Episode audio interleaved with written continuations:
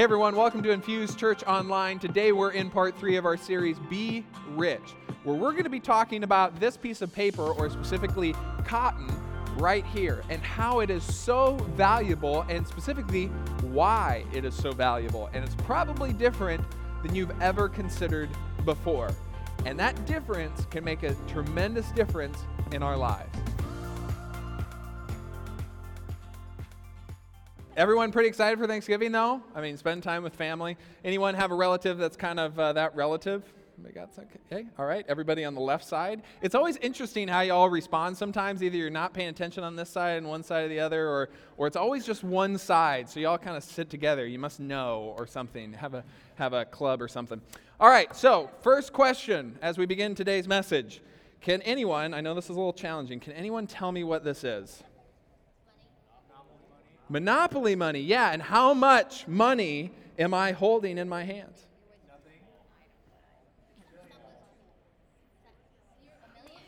A million. Sorry. Okay, it's a million dollars. Okay, one million dollars. I am holding in my hands right here. Okay.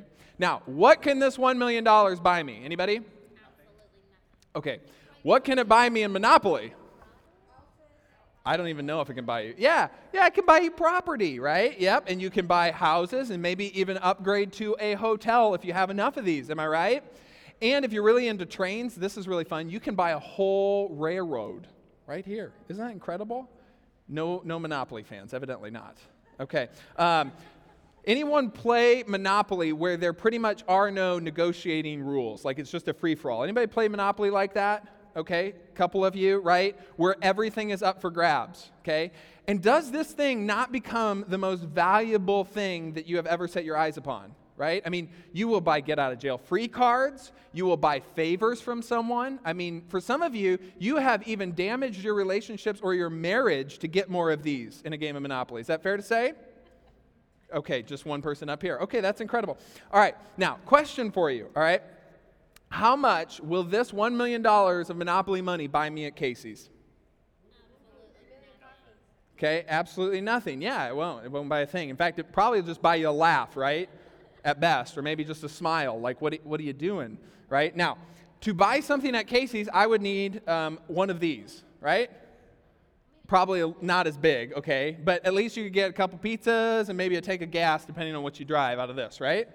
Okay, this is $100. Anybody want this? Okay, that was pretty quick. I thought so. Okay, now, why is it that this will buy me something at Casey's and this will not when they are both currencies, right? They're both paper, right? They both have ink on them.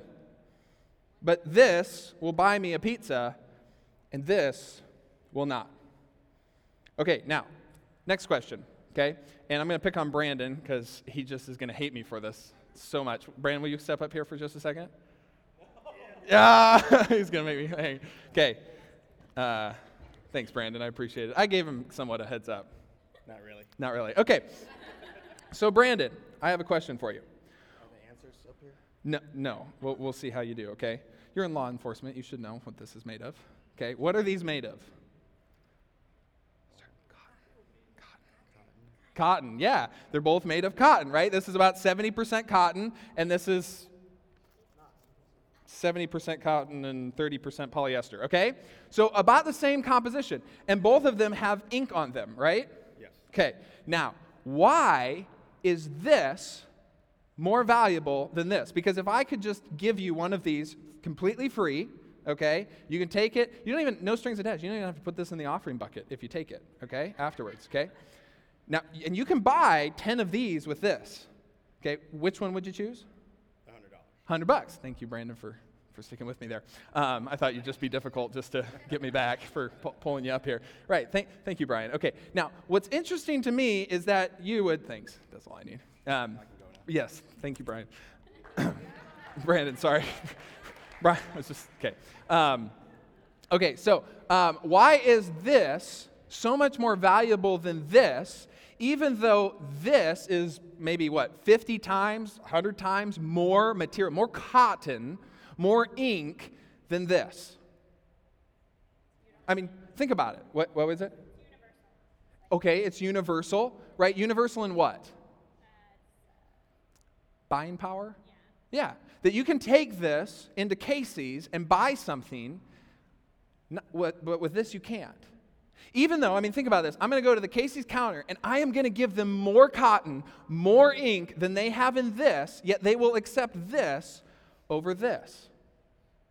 Isn't that an interesting dynamic? Why is that?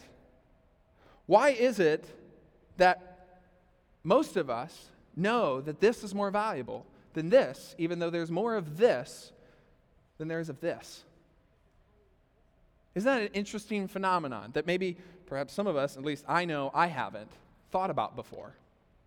Or at least seriously considered. Now, I was reading an uh, interesting book uh, a few months ago, and the book's called um, Sapiens A Brief History of Humankind. And um, it's written by a guy, um, Yuval Noah Harari, all right? And he's. Uh, in uh, Israel, and he's an anthrop- anthropologist, so he, he's giving an anthropological look at human history.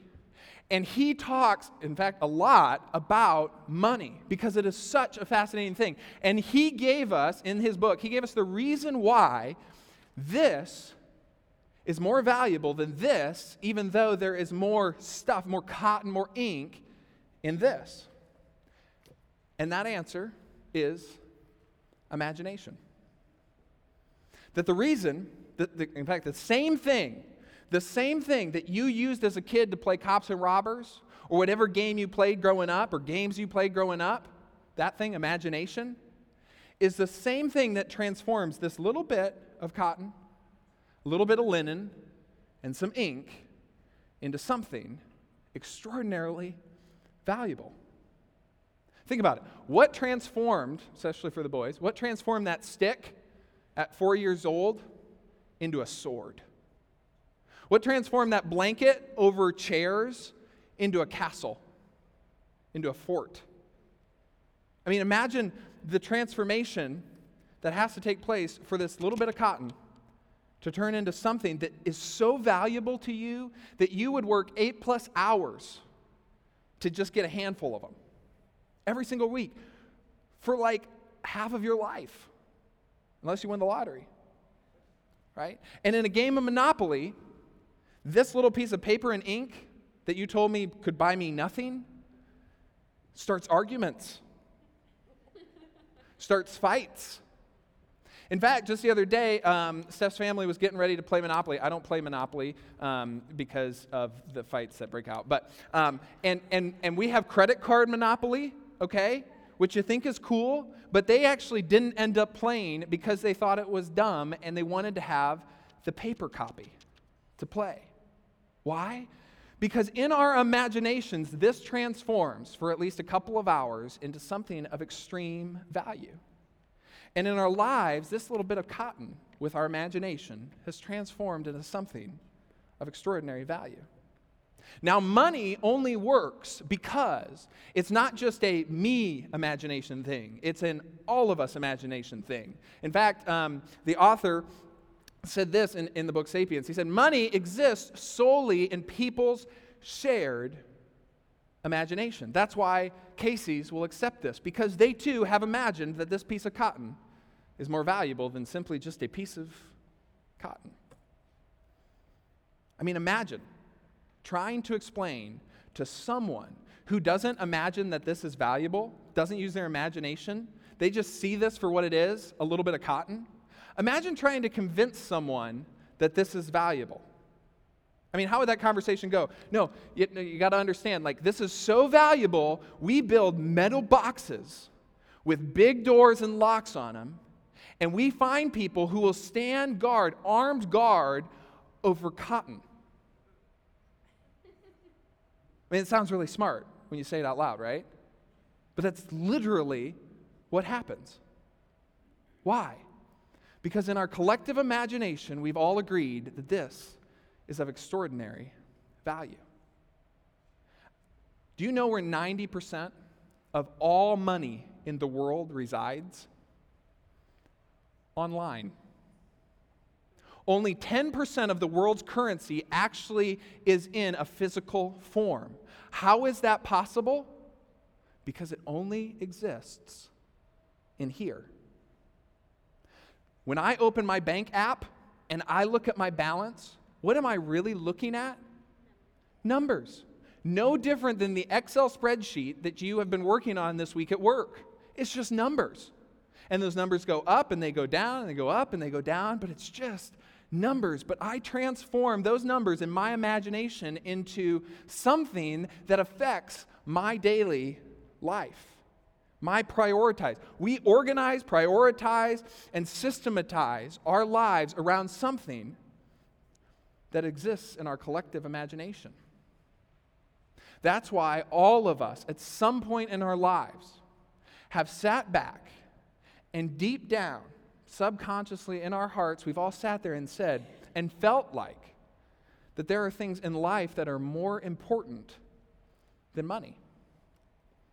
Because there are. Because money truly only exists in here. And outside of in here, and for some of us in here, there's no value. Now, I know what you're thinking. Some of you who are a couple steps ahead of me are saying, yeah, but Taylor, okay, it may be imaginary, but humanity, societies, countries, money is purchasing power. It may be an imagination thing, but people respect, value this. It can change lives, can't it? It can impact how you spend the afternoon today, whether you have enough of this or not. It can get you from point A to point B or not. It impacts people's lives. And you're right. Though it only exists in our imagination, it is what we call a tool. Right? A rake is a tool, and what does a rake do? It rakes leaves. What does a toothbrush do? It removes bacteria from your teeth. It's just a tool. And money is a tool. It is arguably the most versatile, most powerful tool humanity has ever devised. That's why it impacts people's lives, yours and mine. It determines everything from your week schedule to whether or not you go hungry or go with a filled belly. How much is on the table at Thanksgiving or how little there is at Thanksgiving. Money. And I think when Paul addresses, because we've been looking at Paul's writings about rich people, I'm going to get to that in a second. Paul recognized money for what it was. Jesus recognized money for what it was a man made system existing only in our imagination, but because it exists in our collective imagination, it, com- it commands tremendous power in our lives. And it commands tremendous power over human beings or as we Christians would say, God's children. And that's why I think Paul, as he ends his letter to Timothy, which we've been looking at, he addresses how we should use our money. How those who are rich, which we have determined are all of us, even if you don't feel rich, that's not uh, a mathematical equation to determining if you are rich. I understand you may feel like you're not rich, but in all reality, if you make over $32,000, you are in the richest 1% of income earners in the world. You're rich. And even if you don't quite even get up to that as a family, you're still in the top 10, 5 or so percent. And Paul says, for the rich people, I want you to use your riches well. Now, listen, how you use your money is completely up to you, okay? This is not a give to the church more talk, okay? This is an awareness of what this really is talk. This is a how to be rich and how to value what is most important in your life kind of talk. Because you never have to follow anything that I or Paul or Jesus said. It's completely up to you, it's your choice. But fair warning, Paul makes a pretty compelling point for what we should do. He said in our verse that we've started with um, the last three weeks, they are, and by they, he's talking about rich people, which, whether we like it or not, is, is most of us. They are to be what? Good. To be good.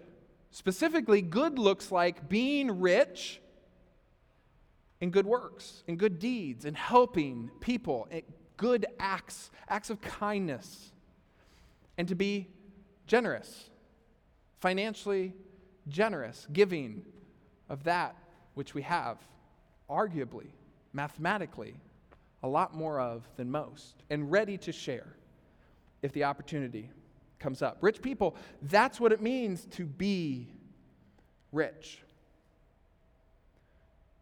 That's what it means to be rich. But Paul's not done yet. Being rich in good deeds and generosity and sharing has a side effect. And it's kind of a cool side effect.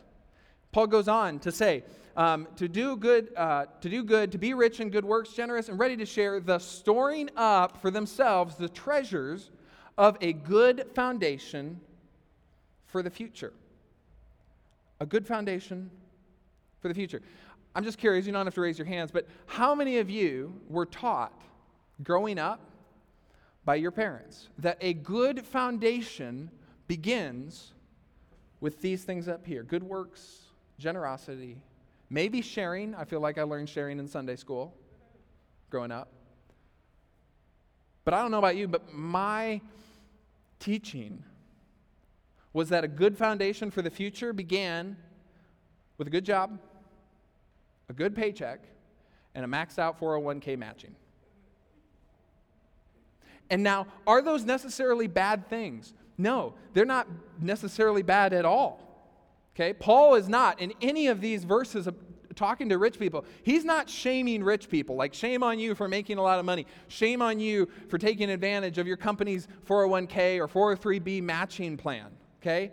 That would be really hypocritical of us to make you feel bad for that because we have Financial Peace University on Monday nights to help you make good financial decisions, okay?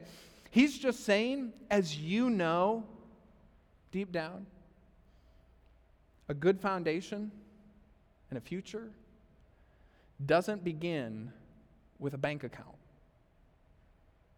One, because it just it only exists in our imagination. And two, it may be able to help you in the future accomplish things and make life more convenient, but it is no guarantee of a future. And you know that, especially some of you who have lived long enough to learn, probably the hard way, that there are too many important things in life beyond money, and that money can't buy everything. We say it flippantly, but Deep down, we know it. Paul is saying a good foundation, a good foundation that will impact you and others for the future, begins with being rich. And that will have impacts for generations and generations to come. It starts with caring for and helping those in need. I mean, one of the most, especially in a capitalistic society um, in, in our, our country, something that I think is widely considered a value is a family run company, right? Somebody who goes out and is an entrepreneur and starts something and is successful. And arguably, I think most of you would have to think pretty seriously if someone came up to you and said, Hey, I would like to, or a parent of yours came up to you and said, Hey, I would like to give you my business. I want it to be a family run business. And what an interesting prospect. Unlike a bank account, it continues to grow. It has at least the potential to grow and to earn income and impact your family for years and years to come, maybe even generations and generations to come. So we would think that we would value that highly, that we should put stock and, and merit into that. But in all fairness, in America, 70% of family owned businesses die by the second generation. Even that, even something we would value as Americans, does not provide the future as solid or as foundationally as we may think it does. Now, I know I say this all the time, but I think we forget too quickly the first 300 years of the church. We skip over it. But in the first 300 years of the church, it suffered horrid persecution but it thrived. Because of a big bank account? No. There was some few wealthy people, as Paul was addressing, but not that many in the church. Was it because of the Bible that they thrived? No. The Bible didn't even exist for the first 300 years of the church. Some of the letters did, but not in a comprised fashion like we have today. They made it through the first 300 years of the church and thrived. In fact, they transformed an empire because a man said he was the Son of God, did amazing miracles, taught us that the most important thing to do is to love God and to love your neighbor, and then he died and he rose again. And they said, you know what? If that guy who teaches us to love God and love our neighbor can rise again, I'm following him. And they did. And it changed people's lives. The church became known for its exceptional generosity, its exceptional kind works. And people looked at them and said, I don't get it, but I want to be a part of it. Tell me more. They got rid of what we have come to know as the resistible parts of church, the parts that for some of us we walked away from, probably maybe even for good reason. And they were irresistible because they were rich in loving their neighbor in good deeds, generosity, and sharing. That's not imagination. You can argue with me on whether or not Jesus died and rose again, but historically, the historical community has widely accepted everything I just told you as reality. There was a man named Jesus, and he was killed on a cross. And after that, that moment in time, this thing called the church exploded. It exploded. So, Jesus followers, we need to be rich. And even if you're not a Jesus follower, guess what? You can be rich too. I mean, think about the lives that would change this week this month in our community in Iowa if we just decided collectively to be rich. I think it would change things for people. In fact, I would know it would change things for people. And I want you to hear a story of someone's life who was changed because people decided to be rich. And this person, his name's Klaus, was on the receiving end of people who were generous both with their time and their money. In fact, if you have ever given to Infuse, you play a small part in the story that you're about to hear, making it possible. And you will be again today as we get to give away some money. Because in the past and today, this church community has been rich and generous. And so I want to hear I want you to hear a story of a man who lived in a situation and endured a situation persecution in fact that in fact it was so bad that I couldn't include everything in the video. I had to edit it up just um, to be sensitive of everyone that was listening today. But now, as of two months ago, he and his family, though they are still processing pain and suffering and grief, can say that they are safe and have hope for the future. And that is possible because we've supported organizations in the past and will continue today, like IC Compassion in Iowa City. It's a small organization that helps with legal um, aid, especially to immigrants, um, which can be exceptionally expensive. So I'm going to get off the stage here, and I want you to hear Klaus's um, story, and, um, and then I'll, I'll, come back up and we'll, we'll wrap up the message.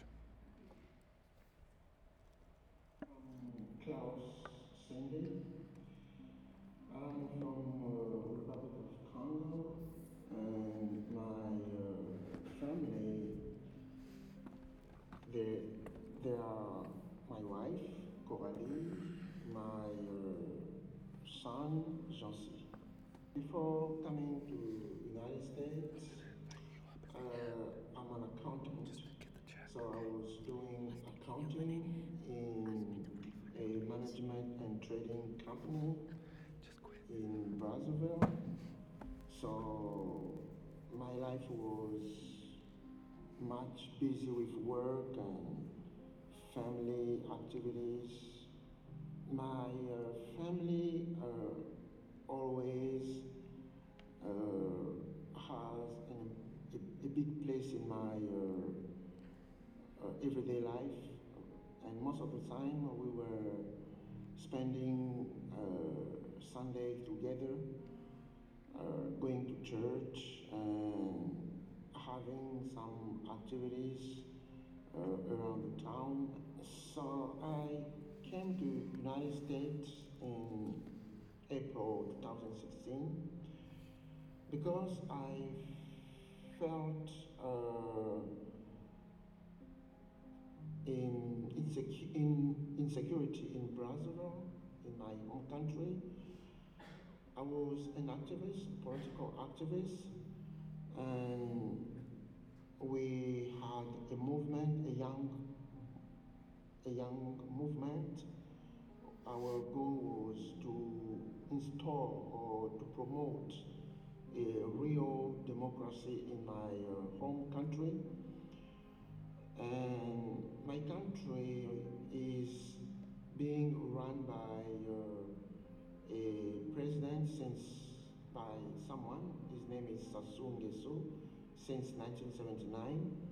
So we we were dreaming about a a new president or a new wave of politicians in my country. Uh, that's why we were involved in many uh, political uh, meetings and activities.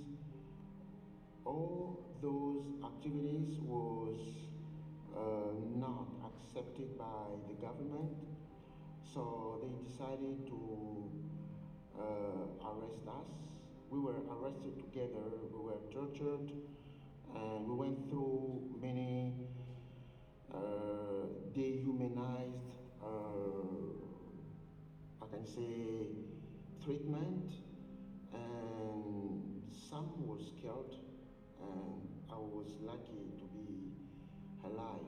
So to escape was the only way of of living. That's why I landed here in United States. I I left alone because I had I mean we had only one I got my visa and then I applied uh, for asylum. After applying for asylum uh, until the arri- arrival of my family lasts about two years.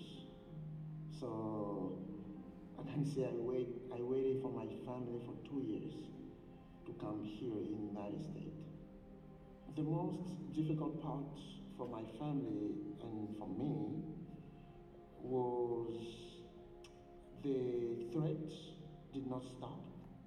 Even though I was in the United States, I was receiving threat from the government through my old email, and my family as well was uh, receiving threats. Sometimes I was kind of host, uh, losing hope that we are reunited again because there were many surprises every day. My wife got beaten one day by the police officers, and I lost my uh, daughter. That's why I did not mention her because uh, she was kidnapped and she didn't come here because we don't know where she is. So it was kind of suspense, you know, when you are watching some movie and you don't know the end of that movie. My uh, that time was kind of a movie.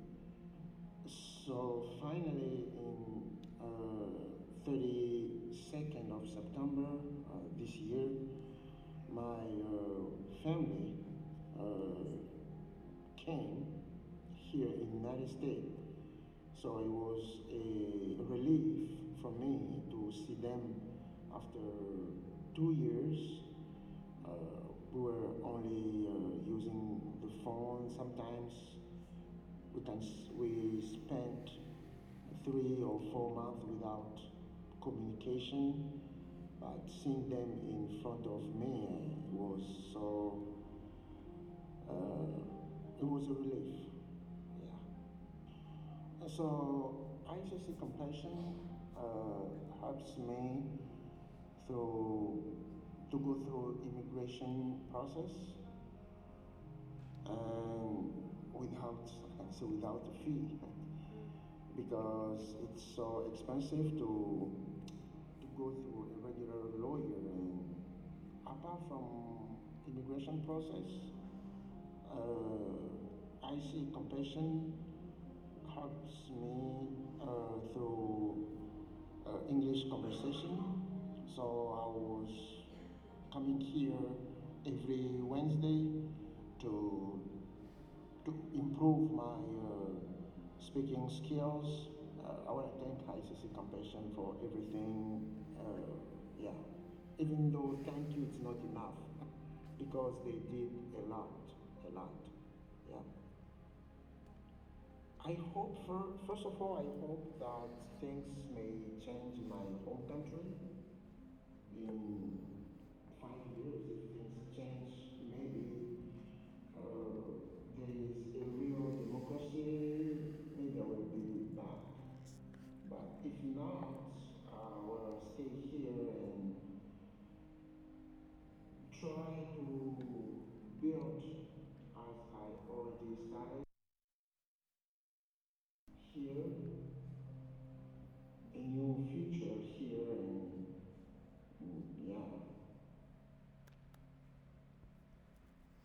So I want to thank um, Klaus for his story. Um, he was hoping to be here, uh, but some things uh, pulled him away. Because that is uh, that is painful. That is powerful. That's something I think, especially in a, in a first world um, country that we live in. If, if you've grown up here, um, it is really hard to fathom um, being separated from your family for years and not being able to communicate with them and um, just hoping uh, that they're all right and finding out intermittently, months apart, what is happening and the threats and the, and the situation. Um, but I don't want you to miss that, that, that completely free.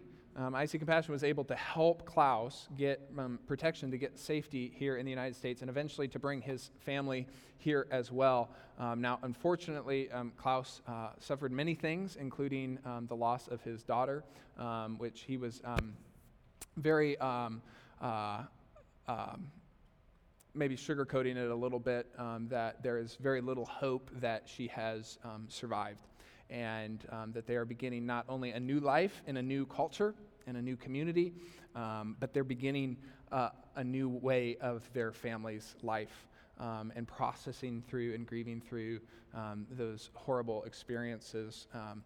But I, I, think it's incredible that there are people uh, such as yourselves who are willing to invest in, in things like that. I mean, to come into a new country, um, it's tough enough to understand a new culture, but then to be able to communicate. And um, he has phenomenal um, English skills, I think, for being here as long as he has and learning simply through free classes provided through the organization, um, as well as um, we weren't able to include this, but um, he cannot work while he is seeking a status, which makes it very difficult to do things like pay to get asylum in the first place.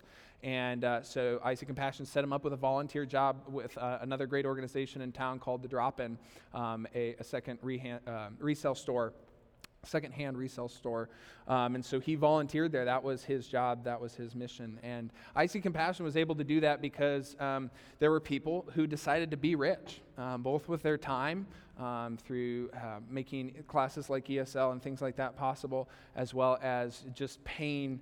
Um, the bills. Um, and I think it is extremely uh, moving. And I hope you get that too that sense that, that there is something really important in helping people uh, like Klaus. And it is exceptionally important, or moving, excuse me, to be able to say that you played a small um, role in um, such a um, big um, moment for someone. Um, and Paul says, Paul says that this is so moving in the last part of this whole verse that we've been looking at for the last section that we've been looking at for the last three weeks. He said, you know, this being rich sets a good foundation. But at the end of the day, that foundation really leads to this okay? And he says it just like this He says, So that they, all these wonderful rich people, maybe may take hold, to grasp, to experience life that is really life, that is genuine life. Paul is saying, I want you to be rich, church, so that you can experience life that is really life. Because there is something different in an act of helping someone like Klaus. There is something different about being able to financially support someone like Klaus and his family. That's what Paul is calling real, real life. And I believe personally that real life doesn't require imagination. It doesn't require imagination to work. It requires people with a, a, heart to care for and love other people. It calls for people to be rich. That real life Paul is referring to is not something that is necessarily natural, right? Natural is survival of the fittest. And by that argument, Paul, uh, Klaus and his family would not have been the fittest. But there's something in each of us, and I believe as a Christian, as a Jesus follower, that that is the image of God that says every person is deserving of some rights and some liberty and some freedom. And we take that for granted because it is something that is in somewhat of the bedrock of the nation in which we live, but not all nations live that way. And I think that pursuit, that realness, is something our heart longs to be a part of. It stirs something in your spirit. That's the image of God. And it's pulling us to follow the man who stood on this earth as the Son of God and said, For I was hungry, and you gave me something to eat. I was thirsty, and you gave me something to drink. I was a stranger, and you shared your space with me. You invited me in. I needed clothes, and you clothed me. I was sick, and you looked after me. I was in prison, and you came to visit me. My friends, let us not, especially if you have decided to follow Jesus, let us not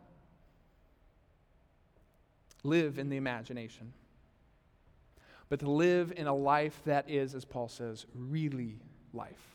Let us be rich. Let us follow Jesus and love the people, care for the people whom he called us to love. Let me pray for us. Heavenly Father, uh, Lord, I first want to pray for Klaus. I want to pray for his family. That, uh, Lord, that we're a church community that loves him and cares for him. And so, my prayer today, Lord, is that we would be a community that not just extends our good thoughts and our well wishes and our prayers to Klaus, but we would be a community that decides to be rich. Not just in a series or in a campaign that we're raising money and taking time to be generous and to be kind, but every single day of our lives. Because we recognize the truth that Paul said that we are called to be rich not just this week, but every day of our life. And when we do, we set a foundation for our lives, for the future. Not just our future, but the future of people around us. And we get to experience, as a side effect of that, we get to see, we get to be a part of a life that is really life, not imagined. It doesn't require our imagination. That's the incredible part about it we get to experience life that is really life. Lord, I just pray that that would be set as a foundation for our church community to be rich every single day. In your name I pray. Amen.